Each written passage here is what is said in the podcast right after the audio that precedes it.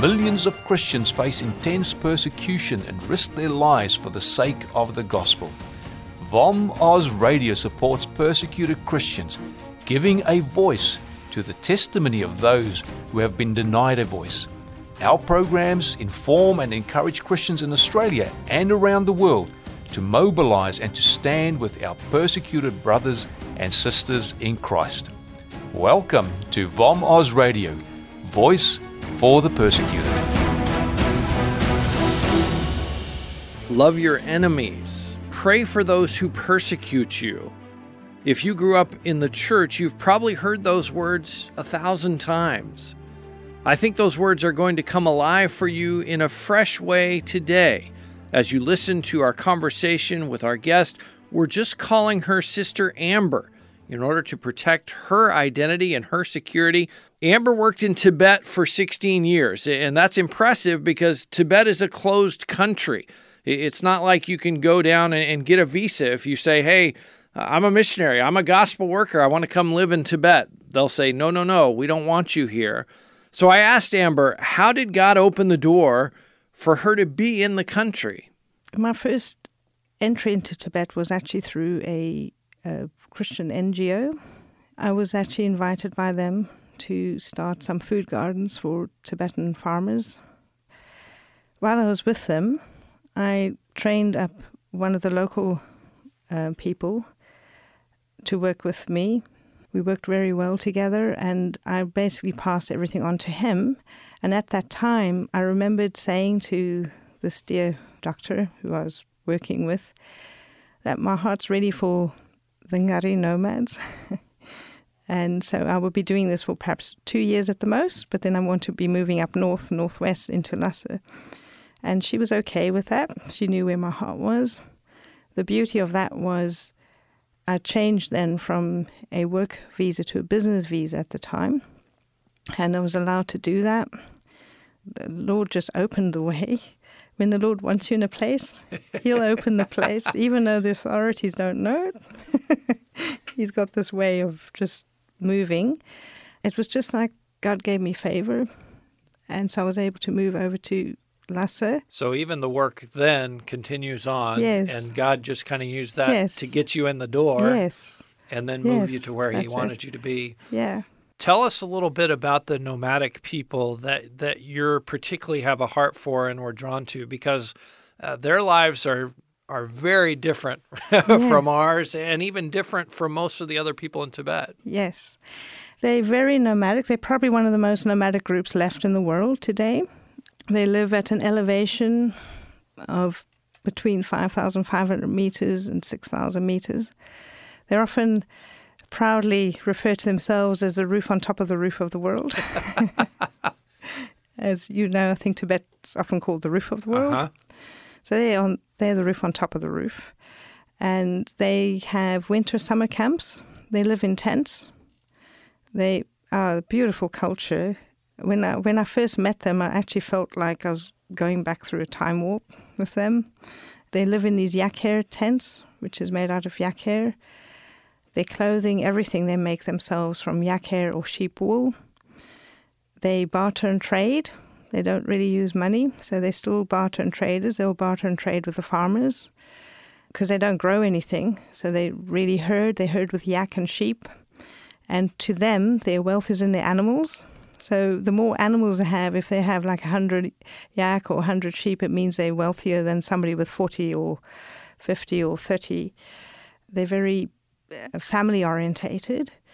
Usually you'll find the women are always around the tents and the men are out with the animals, herding probably even in the summer months they'll sometimes be herding as far as a day or two away and then they start coming closer and closer to the tents.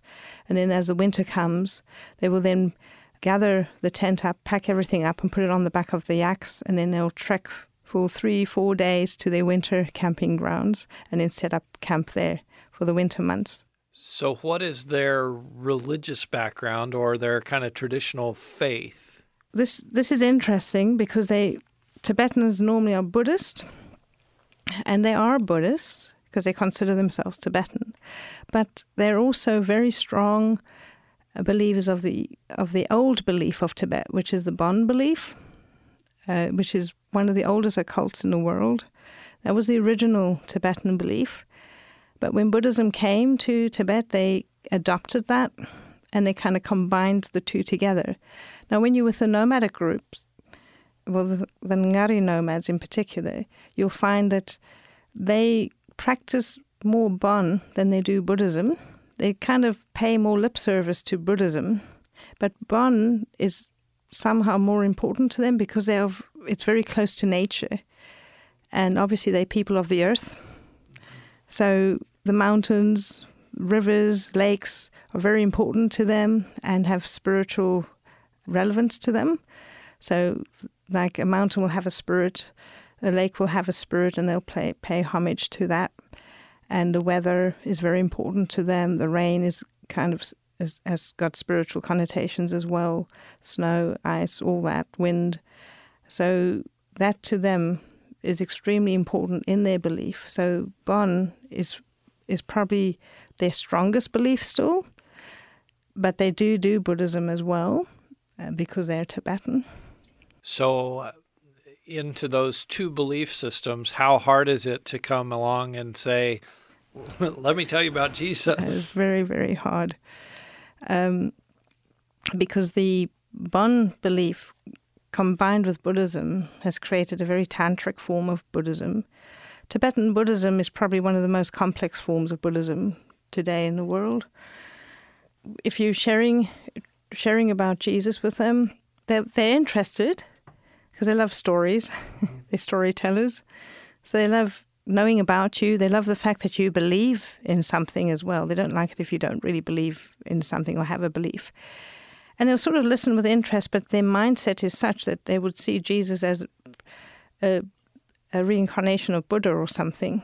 That's the way they would think of it and say, well, that was great, you know, and all that. But now, you know, we have the Dalai Lama, he, he was another reincarnation of Buddha. Um, so it's very difficult. And also, their language, the Ngari Tibetan language, is not a written language, it's an oral language. Oh, wow. So it's very, very difficult to sometimes bring some of these concepts across. So I find mostly you have to live your life as an example before them, example of Christ's love to them, his friendship to them, um, the fact that you do everything possible to show how much you love them and care for them. And this often bowls them over because why would you want to do these things? And then you bring the servant heart attitude to them. And I know you shared this morning in our chapel service here at VOM uh, about a specific way that God called you to be involved in showing that love. Can you can you share a little bit of that story?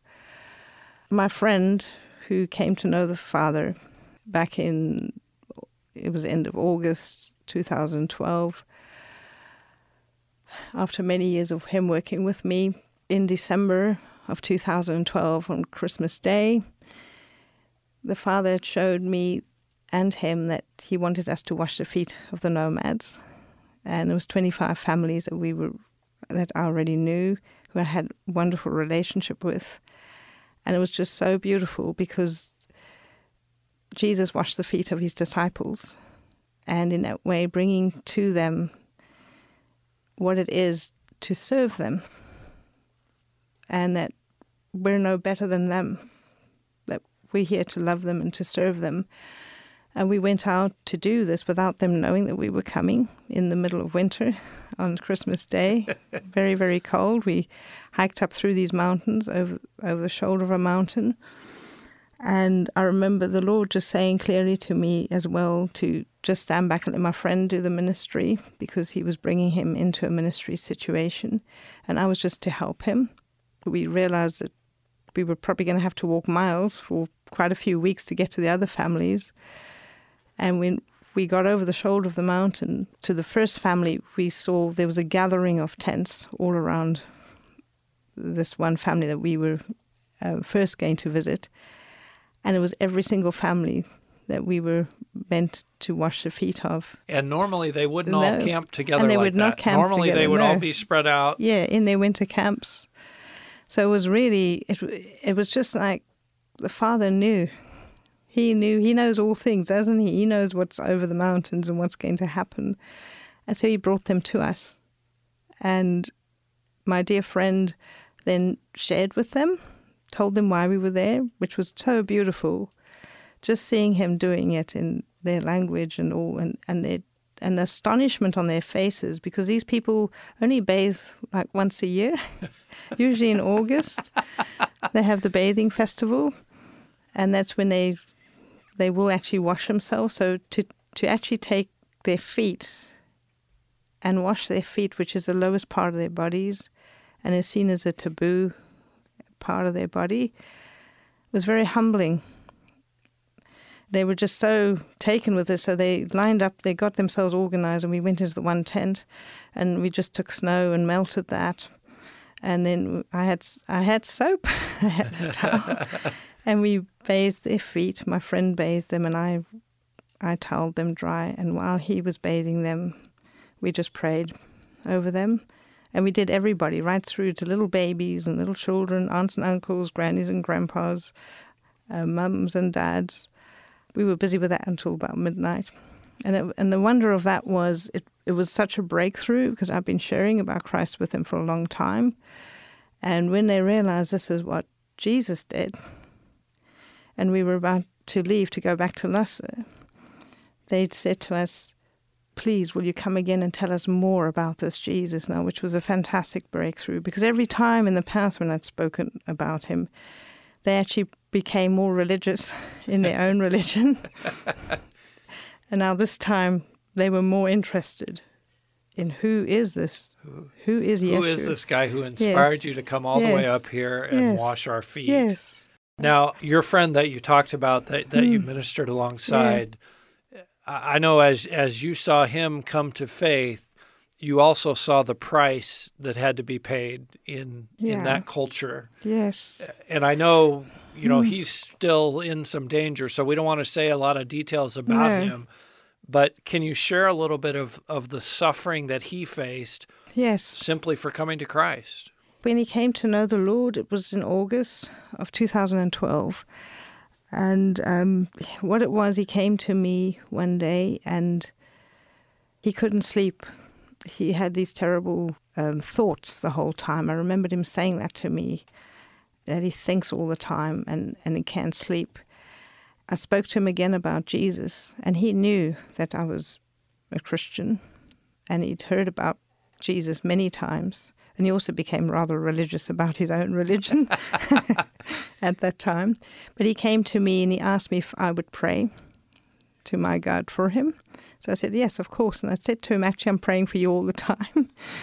he told me his difficulty. And then I said to him, I said, When you go home and you go to sleep tonight, just remember Jesus' name. Just call on him, and he will help you. And so he went home, and that night, well, he couldn't sleep, and he had an encounter with Christ. Jesus came into his room, put his arms around him, and spoke to him in his language.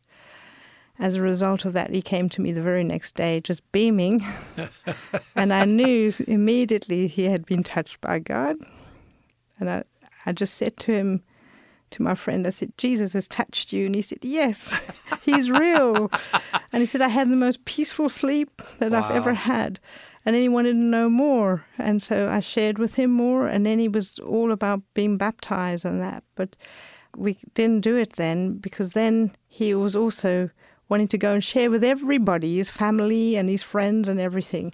I did also try to caution him over that. I said, you know, it's a bit dangerous, this sort of thing.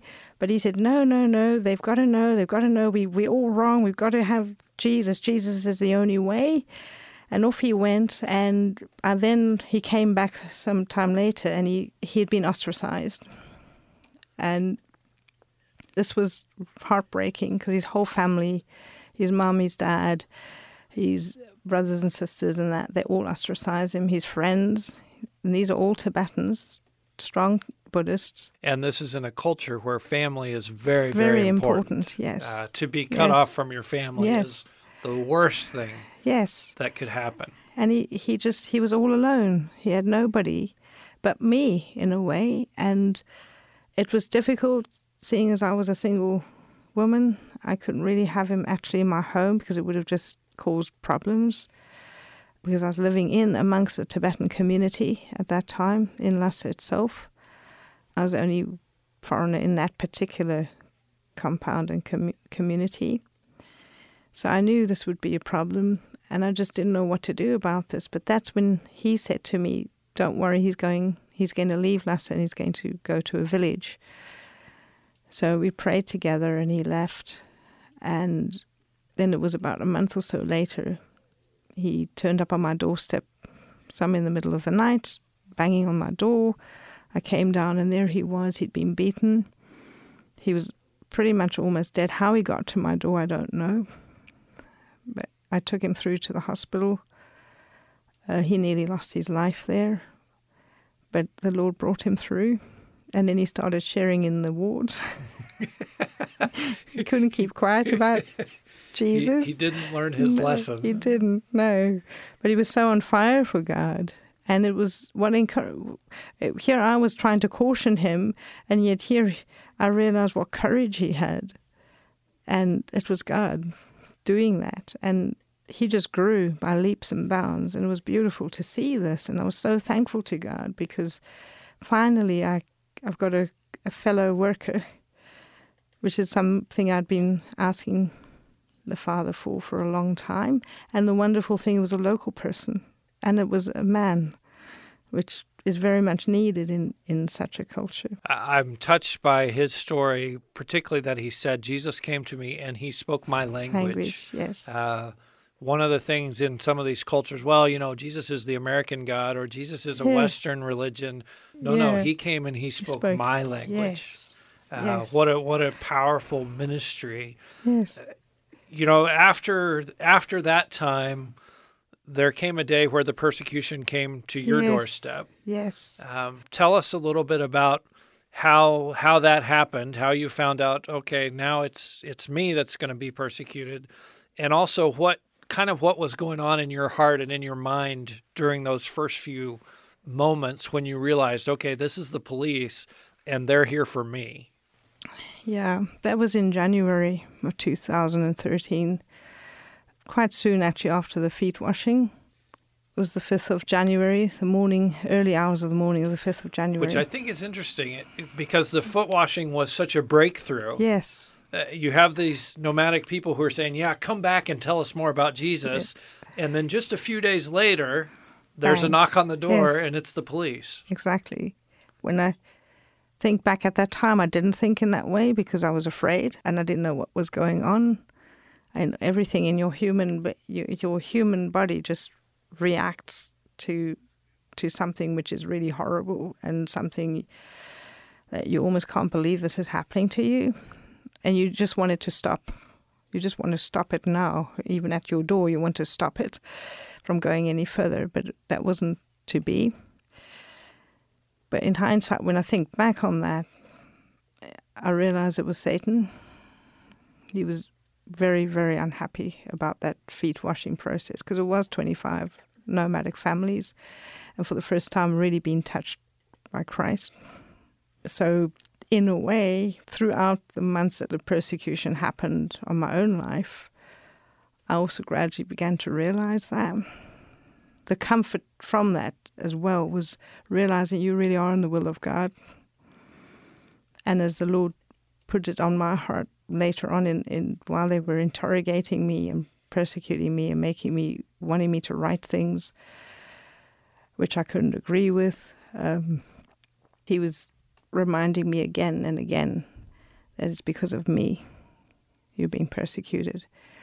That encouraged me a lot to push through to to stand my ground on Christ, and it, He Im- imparted in my heart a great love for the persecutors, in such a way that I'd never experienced before. That I could actually, as they were hitting me and doing what they were doing, I could love them, and I could express that love back to them every time they struck me. I could just impart this love of Christ to them and telling them that Jesus loves you, Jesus loves you. And finally, when the Lord just imparted in my heart the words that He said on the cross Father, forgive them, for they don't know what they're doing. And it was just so deeply special to my heart, and it gave me a, a, deeper realization of what the crucifixion really is about too. It's it's so much more than what we even know from when we're in our churches and that. It's so much deeper and so much beyond what we just know from the Bible, even. I, I want to unpack a little bit because yeah. what you've said is just really amazing. But when they first came, you had that fear and you had yes. that human and i think all of us who are yes. listening can I, oh yeah that's exactly what i would be i would be like oh this is terrible yes and then at some point you transition to okay god's going to use this and you're able even to love mm. how long did that process take and what happened that brought you over from fear to, to okay to lord that. whatever you have in mind i'm i'm willing to be your servant in this situation that started happening actually in the first few days when they had me in the office and in this room where they locked me in there with these five policemen.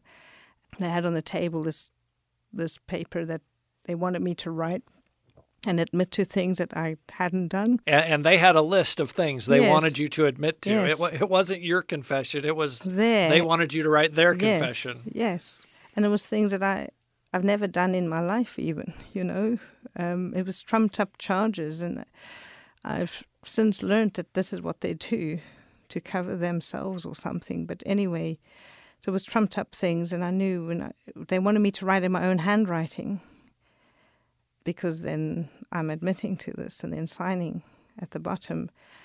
And then uh, supposedly I would be free, but I knew in, instinctively in my heart I wouldn't be. That would give them recourse to to sort of convict me or something. And it was during that that the father, with all that was going on, that's when the Lord just showed, started showing me when I didn't know what to do and I was terrified. You get to a point where you think, well, should I just write this or shouldn't I? You know, what, what, what, what do you do? You don't know what to do. You have nobody to talk to, not in the physical sense. I only had the Lord. I could only rely on Jesus.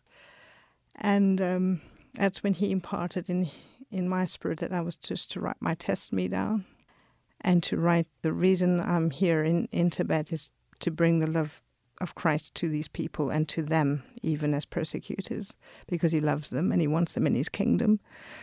And they were ripping it up, making me write again, making me write again, and leaving me sometimes for hours. They would come in, rip everything up, and they really started getting more physical with me every impact, he said, now love them and tell them, verbalize it to them. And this is what I did. I just I just had the strength in me to say, God loves you, Jesus loves you, Jesus loves you. Yeshu Aini, Yeshu Aini in Chinese, because they were Chinese. In my mind's eye, I see them getting more and more frustrated. Yes. we're, we're trying to scare this lady. We're trying to cause her pain and all she's doing is responding that Jesus loves us. Did yes. you see that kind yes. of anger and frustration? Yes. And, eventually, actually, what then also happened, three of them left, and they left me with two. Three left, they were so frustrated and angry they got out. But the two they left me with were the worst. And they were just really, really trying to rip into me. That's when I could start saying, Father, forgive them, for they don't know what they're doing because the physical aspects were not pleasant at all as a woman as well.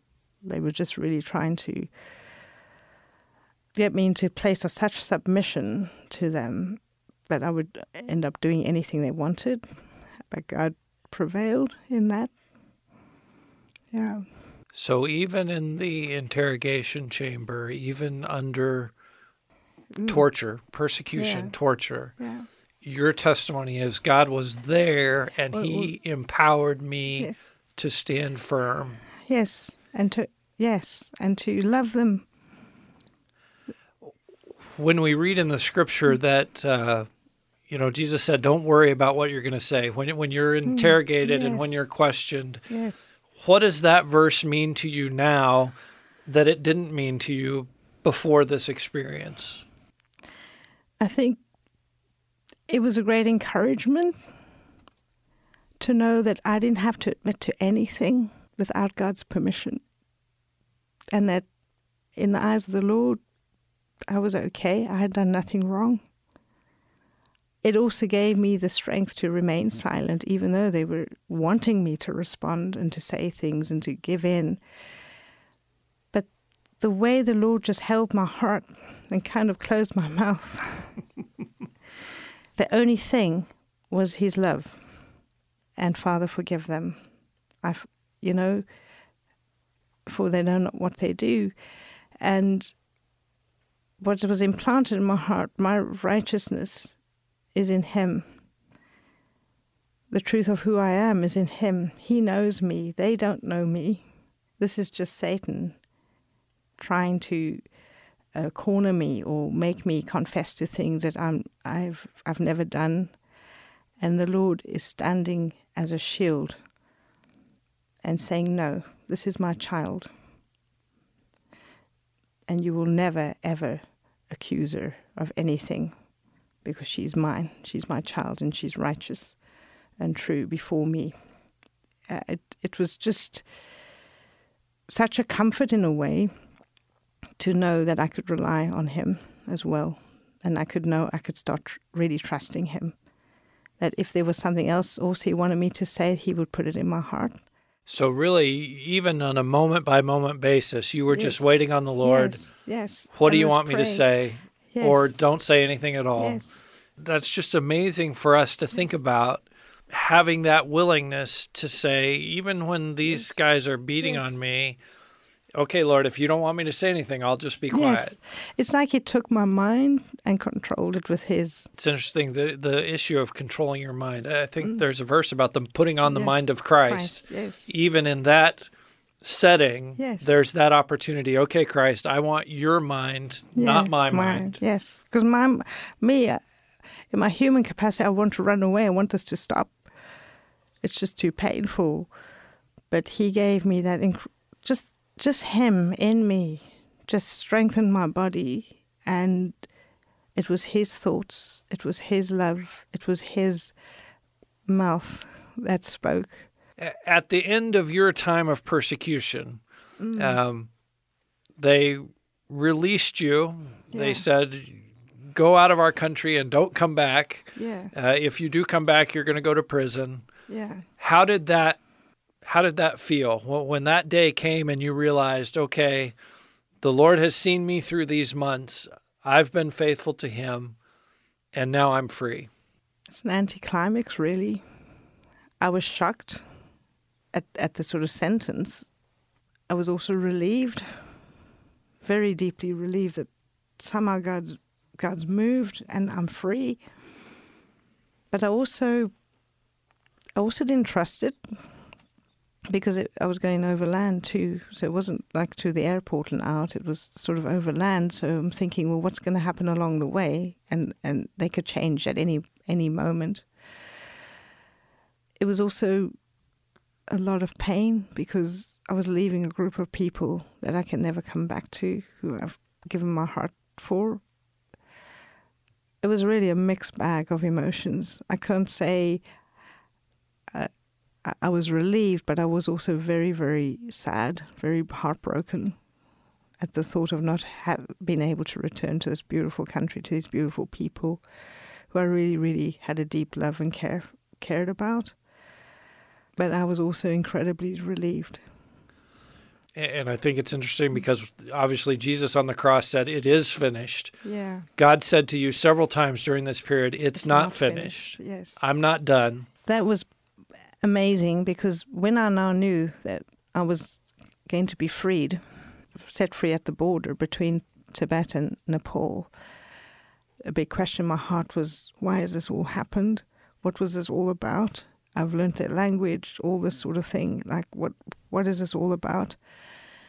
And then him reminding me, but it's not finished.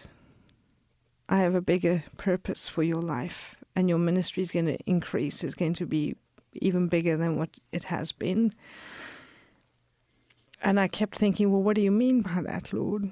Because I'm I'm leaving Tibet. this is where my heart is. This is where my these people are. And it was then that he sh- showed me through my journey down to to Kathmandu. When I got to Kathmandu, and this travel agent that, that I was brought to, and the director of this travel agent came down, lovely man who God just used to bless me.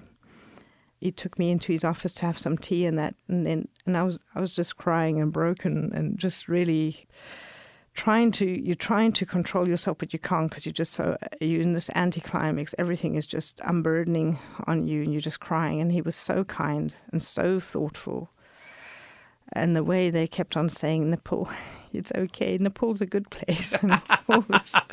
you're free now. You're free it's okay. Now. And and in his office, it was in his office, and he pu- he pushed this this DVD across to me and said, "This is a film that's been made, a documentary film for the first time made of all the Tibetans found in the Himalayas of Nepal." And he he put it pushed it to me and said, "I know you love Tibetan people."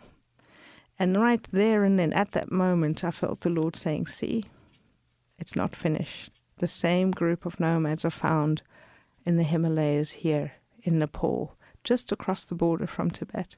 He also revealed to me in that time that China, very bizarrely, they had just recently, in the recent years, reopened an ancient trade route between the nomads of Tibet, the Ngari nomads of Tibet, and the Ngari nomads of, of Nepal. Wow. And it was like a conduit that the Lord then just showed me up in, in, in this particular region in Nepal where these nomads are and they and they'd only done it about a few years ago. I wasn't aware of that until I got to Nepal, and then it was like the Lord just saying to me, "See, See it's not finished. I have a plan." yes. Um, so that that just that just jolted in my heart. And I want you to share a little bit because you shared in chapel. Again, we're talking today on Voice of the Martyrs Radio with Sister Amber. Uh, she has been a gospel worker in the nation of Tibet you shared this morning about a drawing in your mom's prayer book. Yes. After you mm. eventually got out, after you got yes. back with your mom, you hadn't really been able to communicate to a lot of people from within this situation, but your mom showed you something in her prayer book, and, and I want you to share that because it's pretty amazing. Yes. When I got home to my country, um, and my mum had been praying for me because she had been aware I have an amazing mother. She's a great prayer warrior and she loves the Lord with all her heart. And I just thank the Lord every day for such a mum. When I got home, one of the first things she showed me was her notebook at the time of praying for me. And she had this drawing of a table with me sitting on the other side and five policemen, five people on the other side and she didn't know. She had no clue that that was the setup I initially had at all. But the Lord imprinted this on her heart, and she was praying over that sort of drawing that she made. As, and my mum was showing me on the drawing, she pointed to one person, the head of one of the people, and show, and the Lord showed her he's got a special, very special plan for that man who's one of the policemen that was interrogating me. And it's out of that, it was such confirmation again to me when, at the time of going through this kind of interrogation and, and persecution, that when the Lord said, also clearly said to me, These people who persecute you, the only way they're ever going to know about me is through them persecuting my children. They're an unreached group of people. They never, ha- they will never have the opportunity of knowing about Jesus Christ. This is the way they meet my children and come to know who I am. Amazing. Which is. How do you think of that? It's so. It's just again, the Lord just saying to me, So will you let me use your body so that they can come to know me as their Lord and Savior? they can have the opportunity for the first time in their lives to know who I am. And so, thousands of miles away, not knowing what you're mm-hmm. going through, your mom draws a picture in her notebook of you mm-hmm. at a table mm-hmm. with five men around you. Yeah. And God says, This guy right here, I got big plans for him. Yes. Amazing.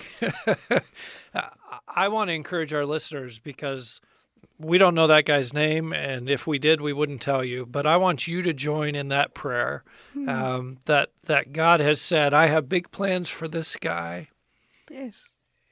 and I want you to join in Yes. praying that God's plans will be fulfilled in his life, whatever Yes. that means. However, God's going to get a hold of him. We don't know all those answers. Yeah. We may not know till we get to heaven. Yeah. But just I want you to join in that prayer uh, with us here, with Sister Amber and with her mom and her prayer notebook. Um, Yes. Lord. that you will just uh, join in that prayer.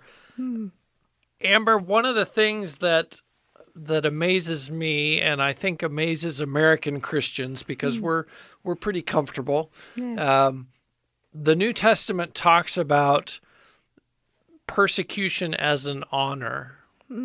Uh, they rejoiced that they were counted worthy to suffer for the name. yes.